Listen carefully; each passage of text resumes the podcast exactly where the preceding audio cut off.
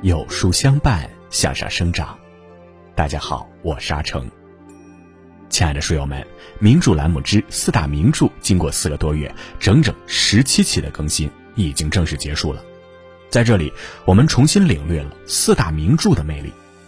有很多书友跟我们反馈，名著这个栏目真好啊，填充了我很多关于四大名著的知识盲区。事实上，我们在策划和撰写文章的过程中啊。在和四大名著所有人物的对话里，也带来了很多全新的体验。所以，谢谢书友们的支持，是你们才让我们有信心把这个栏目做下去，而且越做越好。四大名著虽然连载结束了，但是我们的名著栏目啊，可不会结束。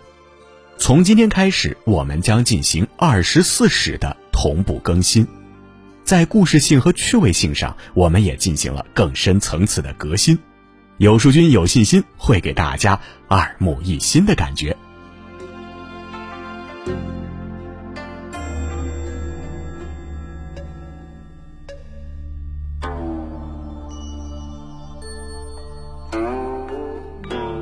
在先秦诸子百家中，墨家是唯一一个能与儒家相抗衡的学派。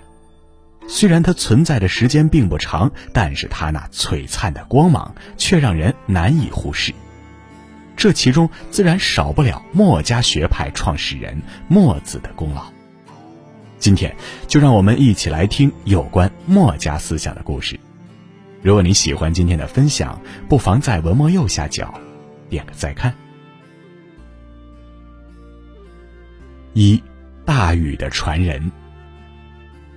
对于大多数人来说，墨是一个不常见的姓氏，以至于有些人说墨子其实不姓墨，是因为他常年在户外干活，被晒得太黑，黑如墨汁，所以才被称为墨子。这大概是皮肤黑的人被黑的最厉害的一次。当然，也有人说墨子的姓源于上古时期的一位名人墨如。和上个说法比起来，这个似乎更靠谱。莫如是大禹的师傅，大禹杰出的治水才能就是从他那里学来的。莫如和大禹对墨子来说，不仅仅是姓氏来源那么简单，更是他的精神偶像。大禹风里来雨里去，四处治水，因为长期泡在泥水里，腿肚子上的汗毛都磨没了。对于大禹这种艰苦奋斗、勤劳坚毅的精神，墨子是非常佩服的。墨子出生于普通的工匠家庭，据说他们家族有一部分工作是加工制书的竹简、木简，所以墨子一边干着木匠活儿，一边阅读了不少当时流行的儒家书籍。在这些书中，墨子发现儒士们对大禹的态度有点奇怪。一方面，孔子把大禹吹上了天，说他治水挖沟、开田种地，宫殿那么简陋也从不修整，简直是一个没有任何缺点的完美之人。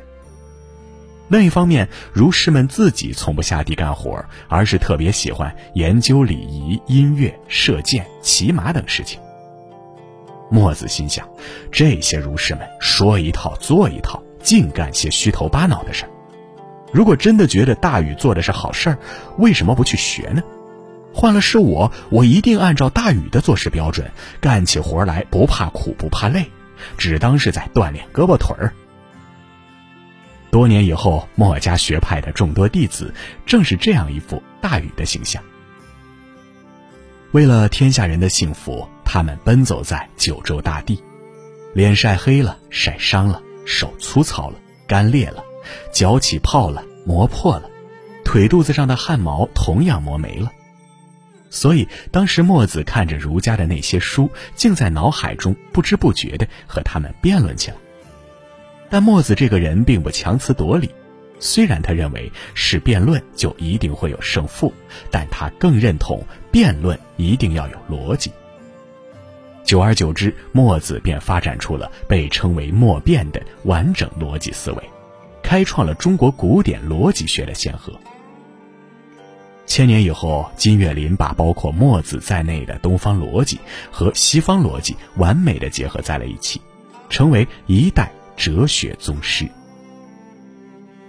然而墨子并不是一个只会耍嘴皮子的哲学家，相反的，他常常满怀忧虑的看着周围的世界。二，跨界全能王。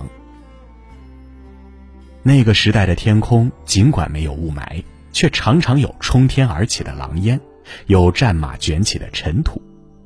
一场战乱又一场战乱，耕田的人跑了，纺线的人跑了，铁匠跑了，木匠跑了，干活的人都跑了。那么那些跑不动或者还没跑的人怎么吃饭呢？他们不吃饭，因为没饭吃，他们改吃同类了。原本恬淡愉悦的农家乐变成了恐怖恶心的活地狱。墨子不由得感叹：同样生而为人，为什么只有做工的这么苦？发动战争的贵族们眼里只有自己，根本就没有别人。在当时的理智下，虽然也有爱，但稍微上层的人得到的爱总是比下一层的人要多得多。下一层的人甚至根本得不到爱。小雅大东上说，东方的老百姓穿麻线鞋，甚至有人雪天也只能光脚；西方的贵族却穿皮带貂，在大街上炫耀招摇。对于来自东方的墨子来说，麻线鞋下的冰雪固然刺骨，然而来自西方贵族的敌意却更加扎心。不过，墨子并没有灭掉贵族的想法，这个老实人是这么想的。要是所有人都能彼此爱护体贴，那么谁还会发动战争去抢别人的东西呢？这就是墨家学派的核心思想：兼爱与非攻。所谓兼爱，就是天下人爱天下人，不分等级尊卑；所谓非攻，就是永远不要发动战争。然而墨子深知，想让只爱自己的人也爱别人。想侵略别人的人停止战争，只靠耍嘴皮子是不太可能的。于是，墨子带领很多工匠开始铸造军事防御器械。这些器械怎么能更精密、更有效呢？墨子和这些人便开始琢磨、推理、验证。渐渐的，他们在力学、光学、声学和几何等方面提出了很多正确而独特的见解。甚至专门做过小孔成像这样的实验，这让当时的诸子百家不由得对墨子刮目相看。一个工匠凭着对逻辑的思考，成了一个能言善辩的哲学家，然后又借着精益求精的匠人精神，一跃成为了科学家。这一次跨界，满分。多年后，墨子听说南方的楚国要来攻打北方的宋国，还请了明星助阵。这位明星叫做公输盘，又名鲁班。墨子花了十天十夜，火速赶往楚国。他先是对鲁班说：“北方有个人得罪了我，我给你金子，你替我杀了他。”鲁班说：“我从不杀人。”墨子说：“你帮楚国造了专门攻城用的云梯，就是帮凶。”鲁班只好说。可我已经答应楚王了，不能说不打就不打呀。墨子就去问楚王：“有个人有豪车美食，却要抢别人的破车猪食，这是为什么呢？”楚王回答的干脆：“有病呗。”墨子接着说：“楚国这么富裕，却要去打破烂的宋国，这也是有病。”楚王一听，学起了鲁班，说道：“鲁班云梯都给我造好了，不能说不打就不打呀。”墨子火了，说：“那咱现在就打。”他于是用腰带模拟城墙，用木片表示器械，和鲁班玩起了攻城守城的桌游。九攻九守，鲁班竟没有讨到一点便宜。楚王一看没办法，只好放弃了这场跨国战争。墨子凭着哲学家的出色辩才和军事家的精湛防御，就这样将一场灾难化于无形。这种跨界堪称完美。然而这时的他虽然名满天下，却不改初心。三，简朴的普通人。墨子常常一身粗布青衣，从早穿到晚，这和他当年创立墨家学派之前并没有什么区别。那个时候服饰要分颜色，不能乱穿。而且不仅穿有说法，听的也十分讲究。大型团队表演是贵族朋友圈的日常，不然那位东郭先生哪有机会滥竽充数呢？更气人的是，那个时代的丧葬礼节太过麻烦，国丧、家丧，动不动就守丧三年，不但不让人结婚生子，也不让人干活，搞得全国人好像都死了一样。更可恨的是，还要杀人陪葬，就算后来改成杀牲口，那也让人心疼啊。那些牲口可是用来干活的，普通人可舍不得吃。孔子就曾经说过，要是大家七十岁之前都能吃上口肉，那可就太幸福了。可是这些普通人根本不舍得吃、不舍得杀的牲口，却因为丧葬就白白被杀了。从那时起，目睹了这一切的墨子就主张节用，千万不要别人穿什么好看的，自己死活也得穿。他还主张节葬，亲人活着的时候好好爱护，不比死了后葬强多了吗？他也主张飞跃，意思是说，先别搞什么歌舞，先让人吃饱饭吧。终其一生，孔子都例行简朴，初心不改。然而，墨子一个人的努力换不来墨家的千秋万代。每一家学说都有其优缺点，墨家也不例外。那个时代的统治者正是用繁复的礼仪来约束人心，确立人与人之间的尊卑高下。另外，想要统一安定，战争似乎也不可避免。所以，墨家的科技力量虽然受到了看重，其兼爱非攻的理想却势必会被那个时代抛弃。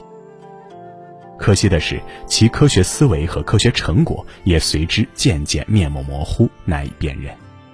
然而，墨家学派这条波澜壮阔的大河，表面看来似乎被历史的厚土高坡掩埋的滴水不剩，但实际上却成为一股潜入地下的暗流，滋养着一代又一代的人，为今天的和谐、平等、富强、民主默默贡献着自己的力量。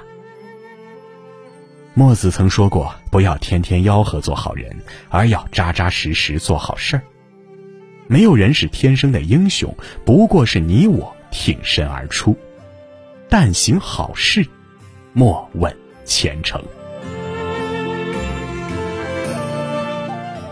好了，今天的分享就是这样了。如果您喜欢的话，不妨在文末右下角点个再看。二十四史之诸子百家思想系列正在连载中，明天我们要讲的是阴阳家思想的故事。想知道更多精彩历史故事，每天记得准时来收听。书友们听完后，记得去点击文章底部的四大名著专辑图片，或者进入有书公众号，输入关键词“名著”或者“四大名著”，即可获取往期所有文章链接。在这个碎片化的时代，你有多久没读完一本书了？长按识别文末二维码，免费领取五十二本共读好书，每天有主播读给你听哦。我是阿成，我在山东烟台。向你问好。